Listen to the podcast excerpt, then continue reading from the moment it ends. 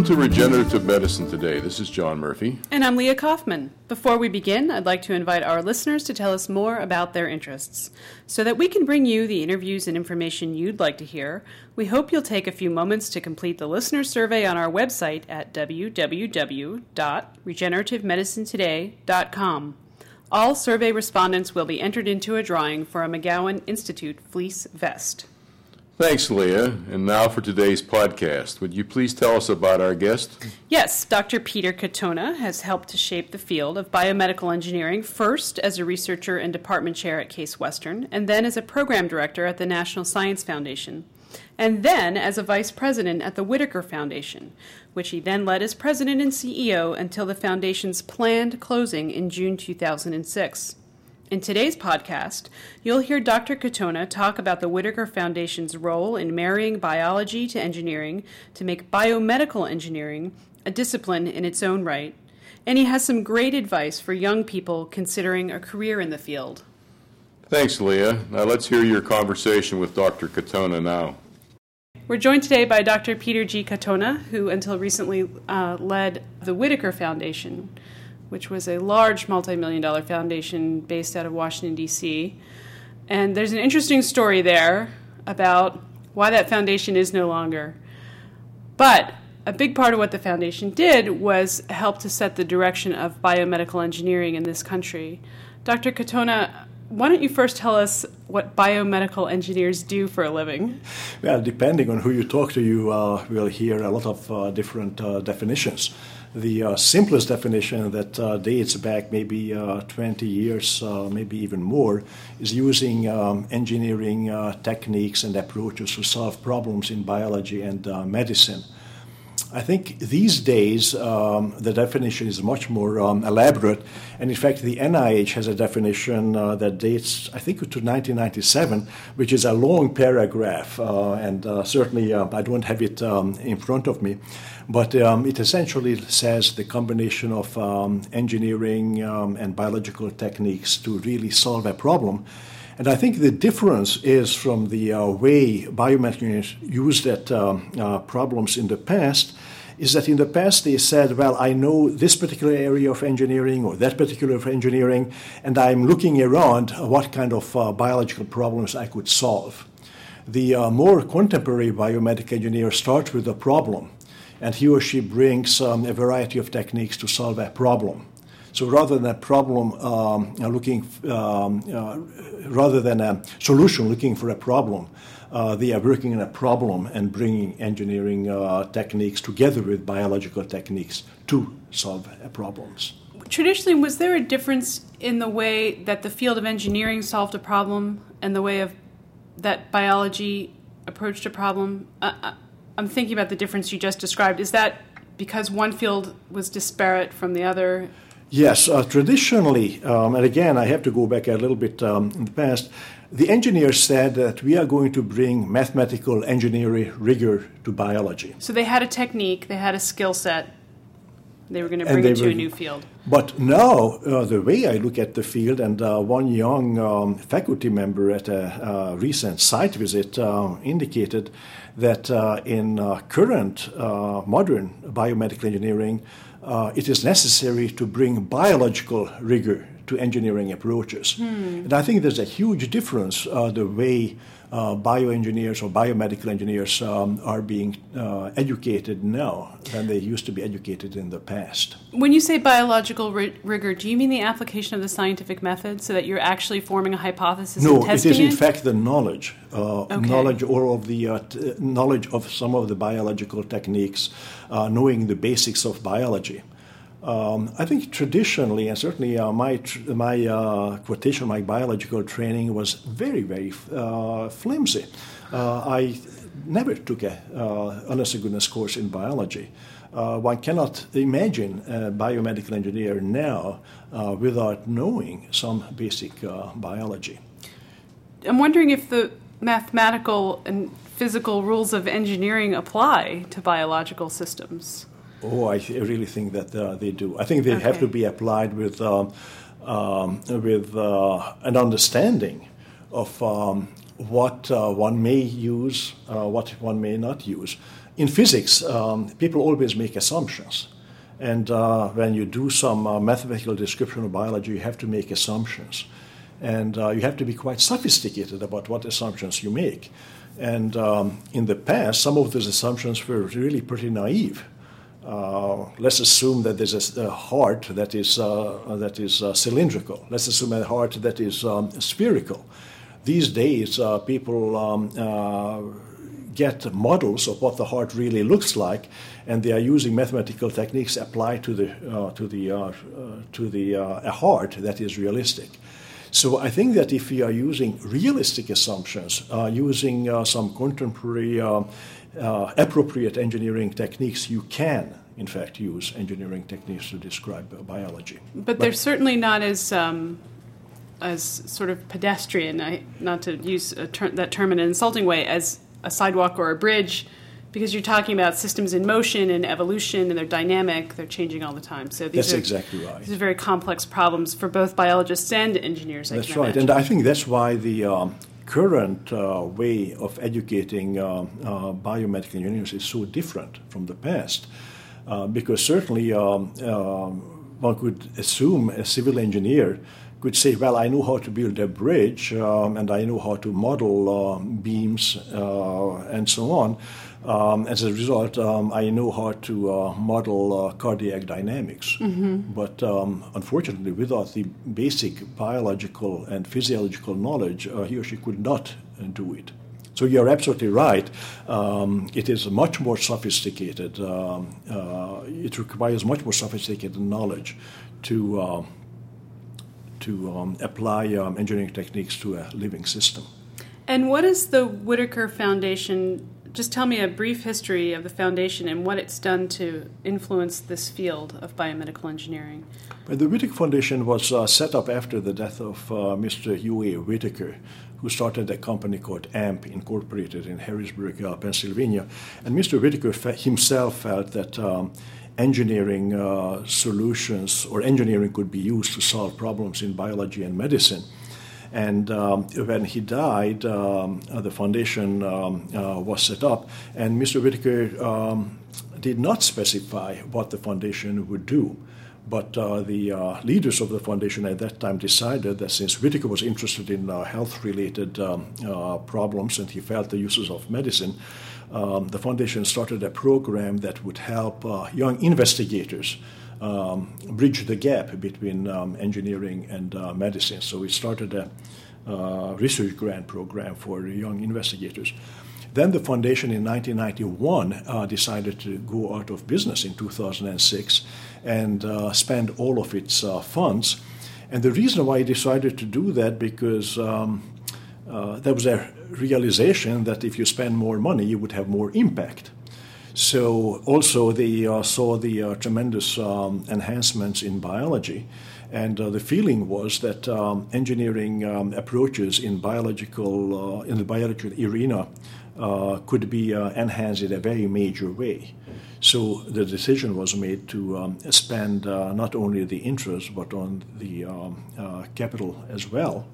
And as a result, the funding changed from about $15 million a year to as high as um, it was uh, over $80 million uh, just a year before we closed in 2006. The leadership must have felt very confident that in a 15 year span they could um, sort of achieve their mission. Or, or were they confident because they already were achieving their mission, they just knew that they could do it better? I think that, uh, frankly, I think that uh, they, uh, they took a risk. Uh, I don't think that any of us uh, predicted, I certainly did not predict uh, what happened in the past uh, 15 years. Uh, for example, the number of departments uh, tripled mm-hmm. over this time period. The number of students enrolled in the field um, has tripled. Um, and the foundation really wanted to enhance the field. We didn't know how to measure it. Mm-hmm. And it turns out that we were really kind of very fortunate because we concentrated on education. We concentrated on uh, universities. We um, advocated the uh, creation of departments, not because we wanted to set up barriers, but because departments uh, are the organizations that have clout at modern uh, universities. So looking back, uh, one can lucky enough measure how many departments there were, how many departments there are, and uh, it is really quite um, amazing uh, to me to see this uh, tremendous increase, which happened over uh, last uh, ten years. Mm-hmm. I read that your that the foundation had as its goal, and I, actually these are your words, I'm sure, because it's in a paper you wrote, uh, to educate generations of That's researchers right. rather than to fund individual projects, and they did that as well, but the overarching goal was to develop a foundation for an emerging field or for a field that had emerged but was in its adolescence perhaps and to bring it into maturity. So you really have done that in 15 years. How many new departments of biomedical engineering would you guess there have been in the last well decade? i think that uh, it tripled uh, at least tripled from about uh, 25 wow. i think it is uh, over 70 i think it is getting close to uh, 80 um, I think uh, one very important um, uh, development is that uh, many of these departments have undergraduate programs. Mm-hmm. And um, uh, there was really quite a bit of uh, controversy about whether or not uh, having departments is a good thing, whether or not undergraduate um, education is a good thing in biomedical engineering. And my feeling, if it is done right, it is a good thing. But it's not the only thing. Mm-hmm. Uh, certainly, I do, wouldn't want to um, advocate that all biomedical engineering work should be done in a biomedical engineering department. Mm-hmm. Um, as somebody uh, uh, mentioned, um, I think it was Dr. Nerem mentioned that biomedical engineering is too important to leave it up to biomedical engineering departments. Mm-hmm. Uh, we really love to see the infusion of uh, biological knowledge into um, all of um, engineering. I see. And the reason why the uh, foundation uh, concentrated on education because we knew that we were going to uh, uh close down. And if you look at the future, uh, it is talented people mm-hmm. are the ones who make the future, and that's what we really wanted to achieve. Well, there's more going on here too than the vision of Mr. Whitaker and the vision of the foundation's leaders. It also so happens, or maybe it's not coincidental, that medicine is moving in a more device intensive direction. It's increasing in complexity all the time with uh, bigger problems to solve and more and more devices, I guess, in use clinically all the time. Was that an accident, or was that a well? I, that really something you like, recognize? I really would like to sort of emphasize it's not only devices. Clearly, more devices are being used, but uh, bioengineering and biomedical engineering uh, go far beyond devices.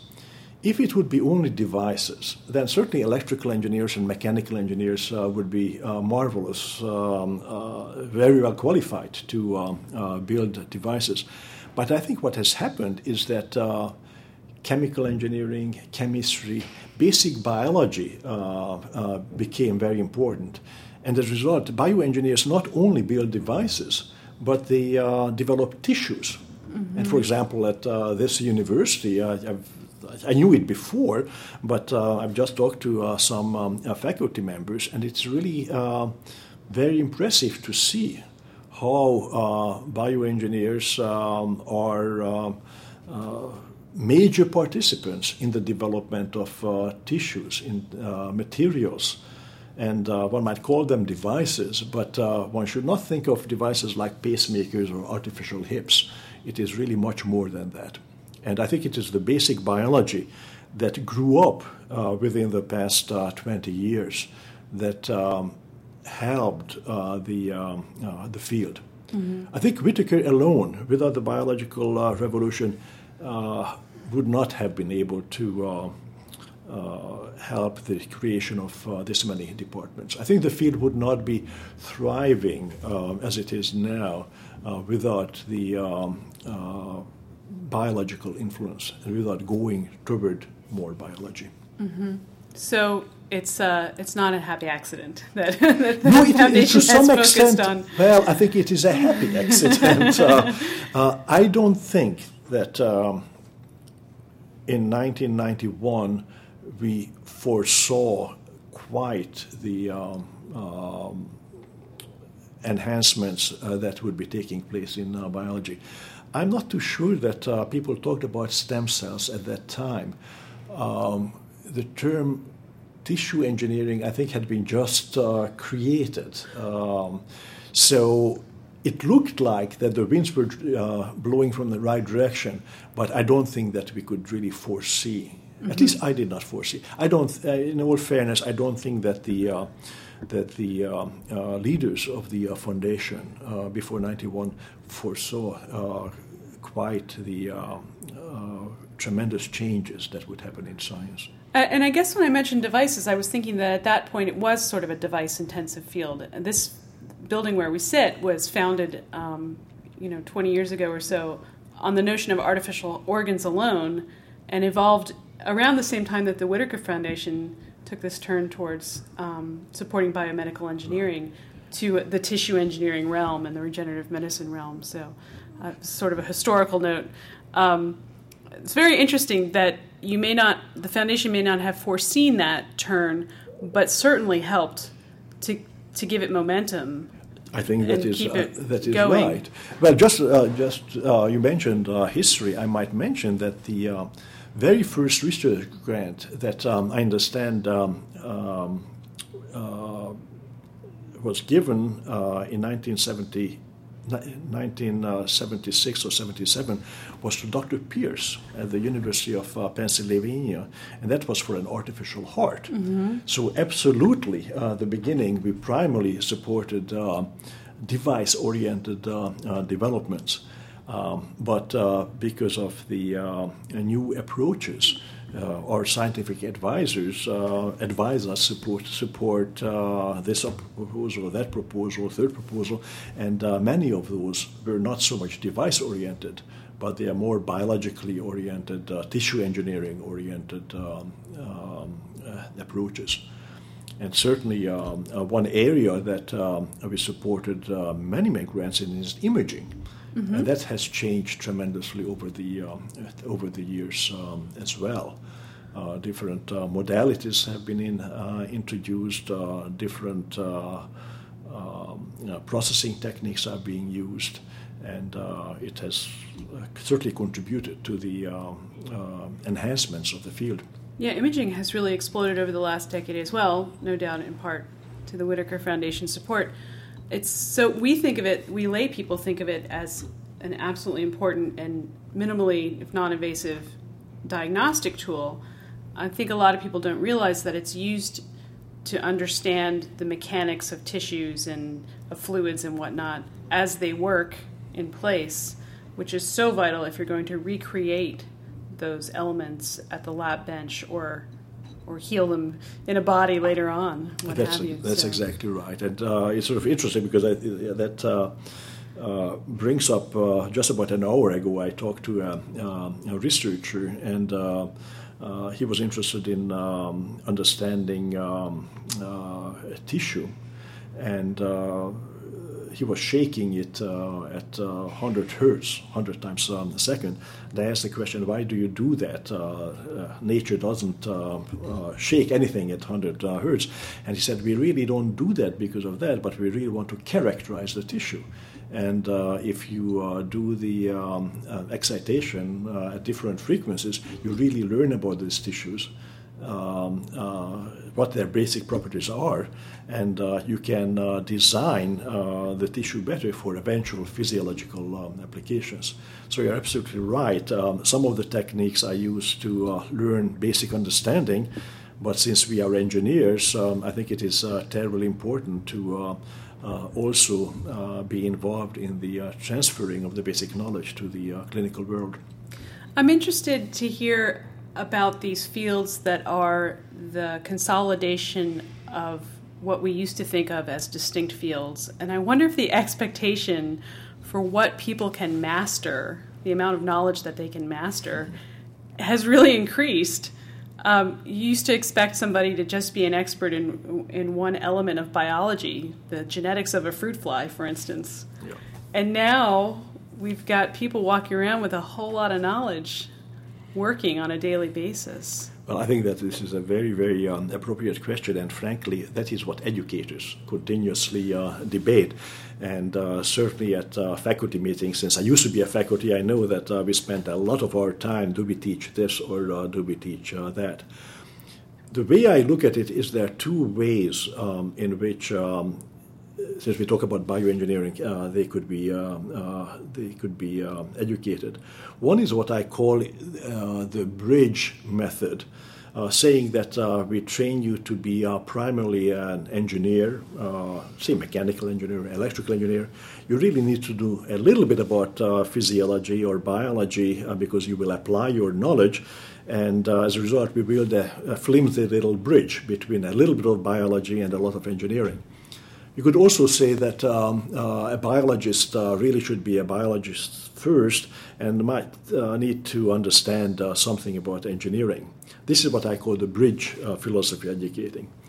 I think with uh, the modern bioengineering education, what has happened is that students um, gain a relatively broad base both in engineering and biology. And it is really at the intersection uh, where their knowledge peaks. Mm-hmm. And uh, I think that knowledge, uh, that peak of knowledge, can be programmed to occur right in between, closer to engineering, closer to biology. And I think what is important is that people are trained to do something really very, very well. And um, actually, some time back, um, I heard a discussion between two very well known, um, highly respected individuals. One said that uh, you really have to essentially uh, train physicists to be physicists, and uh, then they can solve problems in biology. And the other person, it really doesn't matter um, where the center of mass of, uh, of uh, their knowledge lies. They should know something very well, and it could be anywhere um, uh, on the spectrum of um, engineering to uh, biology. And certainly, what we have done in the foundation, we have subscribed to the second um, um, way of educating people, which is the uh, interaction uh, between the two. It is the integrative view that uh, the foundation uh, subscribes to, because that is what's unique to bioengineering. You mentioned that there was debate about whether undergraduates were ready to be educated in bioengineering or if that was appropriate. Is that because the knowledge domain can be so huge and overwhelming that they may not quite be ready for it? They may not have this the basis for Yes, I think that that was uh, yeah, I think that was probably the uh, main reason. Another reason uh, really um, has been the uh, worry that um, uh, industry would not uh, hire um, students with a bioengineering degree because they felt that they would not be specialized enough. With an undergraduate. With an, with an okay. undergraduate. They were expecting graduate degree, degree, level. That's right. So um, it turns out that um, there was a 10 or 15 year period when the number of uh, undergraduate engineering programs uh, was essentially constant. And uh, I think it is to a great extent because of Whitaker's influence that the number of undergraduate programs uh, started to go up. And I think that the growth of the um, undergraduate programs um, is even more impressive than the growth of the graduate programs in terms of the numbers. Um, and uh, again, rather than having uh, 20 to 25, uh, there are probably over 70 undergraduate programs now. What's the job market like for somebody coming out with an undergraduate degree in bioengineering? It is really kind of uh, hard to know. Uh, typically, what um, we say, and that's what we typically hear, that one third of the students uh, go to medical school, one third go to uh, graduate school, and one third um, seeking jobs. But I think it is um, at best an average. Uh, different um, universities concentrate on different um, aspects. Some of research universities train primarily researchers, and some uh, universities uh, train um, engineers, and they don't even have a PhD program. Um, so I think it is really important to recognize that um, different universities train uh, people differently. Uh, at the moment, uh, there's a tremendous uh, job opportunity for uh, PhD level uh, uh, biomedical engineers because there are many departments that are looking for faculty, and in fact, it is exceedingly competitive. the traditional view was that um, students with a master's degree got a job in industry uh, without uh, too much uh, difficulty. And as I mentioned, um, there was worry about um, undergraduates. I think it's a little bit early, too early to tell what is going to um, happen because the bulk of the students are still in the pipeline. And my feeling is that uh, if the students are well educated, and most of them are, um, uh, they will find a job. Whether they'll find exactly what they wish, it's too hard to, um, uh, to tell. But um, biomedical engineers should be educated in such a way that uh, they are problem solvers. Uh, they should be um, able to um, uh, learn as they go on. Certainly, it's not expected that uh, they would be using just those techniques that they had learned in school. So I think if they are flexible, if they are bright, and uh, they are um, uh, adaptable, um, they will find a, a, job. But I, when I was a faculty member, very often um, parents came to me and uh, asked me, uh, "Well, um, my um, uh, daughter Katie is interested in um, in uh, biomedical engineering. Would she get a job?" And uh, I always told the parent that you should not uh, let Katie get into biomedical engineering because uh, you are hoping that uh, she will get a job, but because she's interested in the field. And I feel that's exactly right. Um, I think that, that um, students should get an excellent education, and um, then the situation will take care of it. One thing that I think is important is that um, biomedical engineering might not be for everybody. I think if you want to be a biomedical engineer, you have to be a risk taker. I think you have to um, uh, be willing to learn a lot.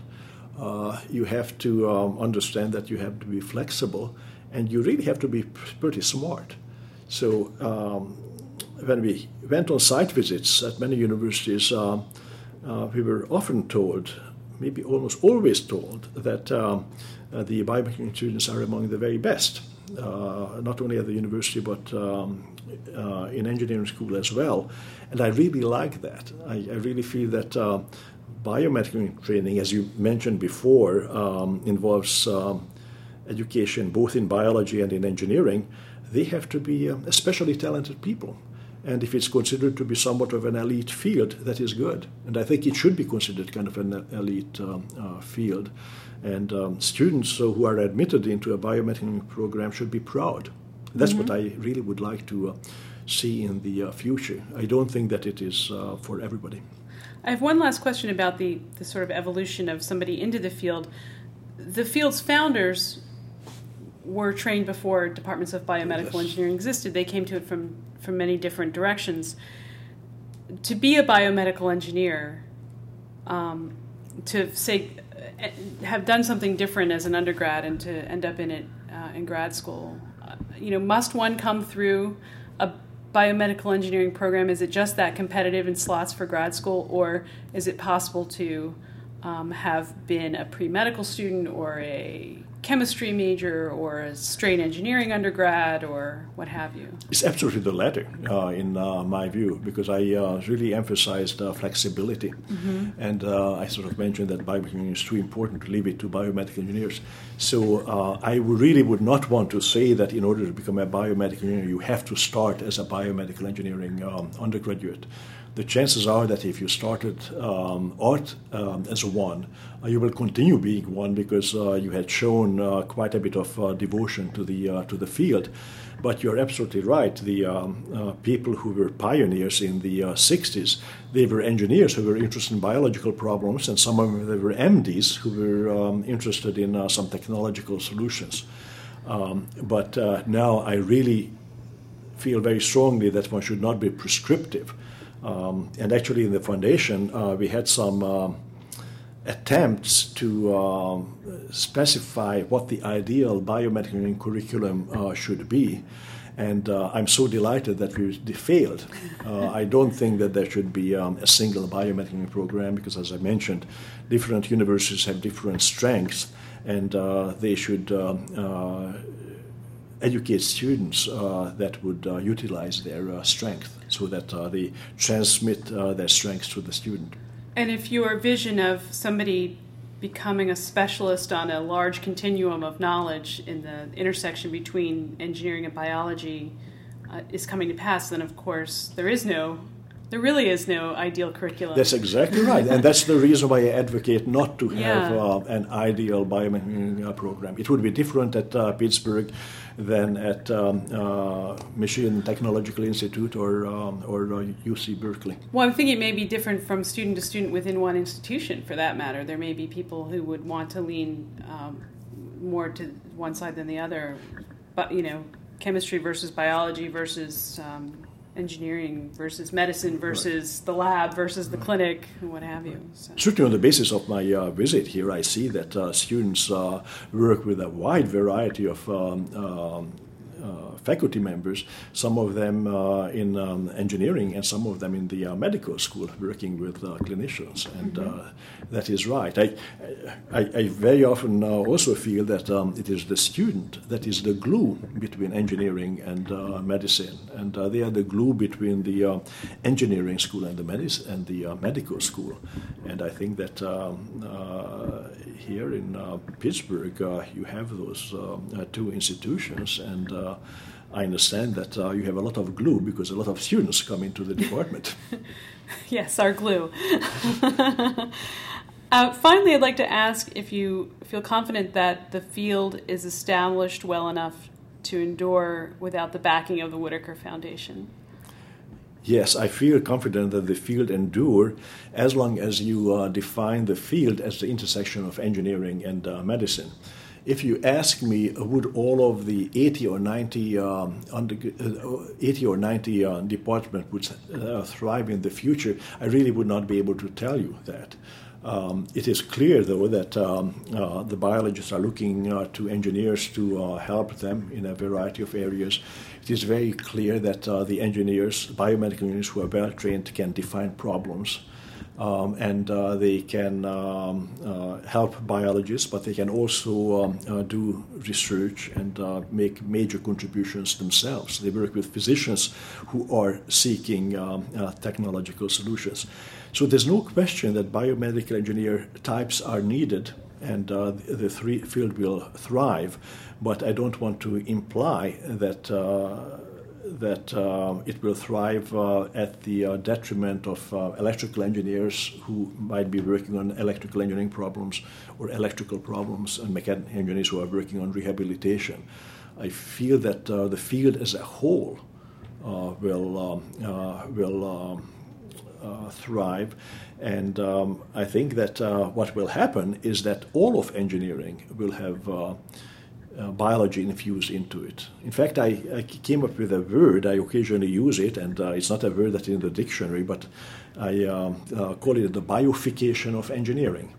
And uh, I think it is going to um, uh, continue in the future. Okay. Is there anything I've missed that you'd like to add? No, I really don't, because um, I think you asked about um, education. That is probably the most important uh, um, uh, thing that we have done. Um, I feel very strongly about uh, that people uh, in bio, biomedical department need to understand the different ways of educating uh, people. I think the question about um, about uh, job opportunities is really very appropriate. Uh, I might just add that. Uh, in the Whitaker Foundation, uh, we were often asked this question, and some people suggested that we conduct um, survey of um, assessing the um, uh, job markets for the future. And uh, for better or worse, I never wanted to have a survey like that because I wouldn't believe the results. Seeing what happened in the past uh, 10 or 15 years, I don't believe that uh, when we ask uh, people who are working now in the current situation, what how many biomechanics would be needed in the future, if we would get a good answer or a, a reliable answer. So as a result, we have never conducted a survey like that. Um, what I really would like to um, sort of re-emphasize that um, I think the solution of, to, to that um, issue is um, educating the students in such a way that they're really experts in something. Whether it is on one end or the other end or at the intersection is not as important that they really know something very well. And the biomedical engineers, the way I look at it, uh, they are expert at the middle. So I think I hear you saying that the world will reward you for doing something well. Well, I don't know. well, if, if people hurry up, because uh, we are getting on with age, and I think that we will be rewarded if uh, they come up with marvelous medical solutions uh, to problems that uh, we will face in the future. But being able to offer a skill set or or a, uh, an approach well, coming, to a problem well, coming up with uh, with better cartilage, coming Yeah. up with, with better ways of taking care of ourselves. Yeah. Okay. Thank you so much for joining us today. Thank you. My pleasure. Thanks, Leah. I enjoyed that discussion. For more information about Dr. Katona, see the links at our website, regenerativemedicinetoday.com. And don't forget to join us for our next podcast on the latest from the field of regenerative medicine, coming to you in late September. If you have ideas for future podcasts or you'd just like to give us some feedback, please send us an email at mail at regenerativemedicinetoday.com. We can't reply to individual emails, but we do welcome your suggestions. And let me remind you that we are not physicians and cannot provide diagnoses or medical advice. We do hope you'll stay subscribed to the RSS feed of this podcast, sponsored by the McGowan Institute for Regenerative Medicine, at www.regenerativemedicinetoday.com. And do join us again in a few weeks.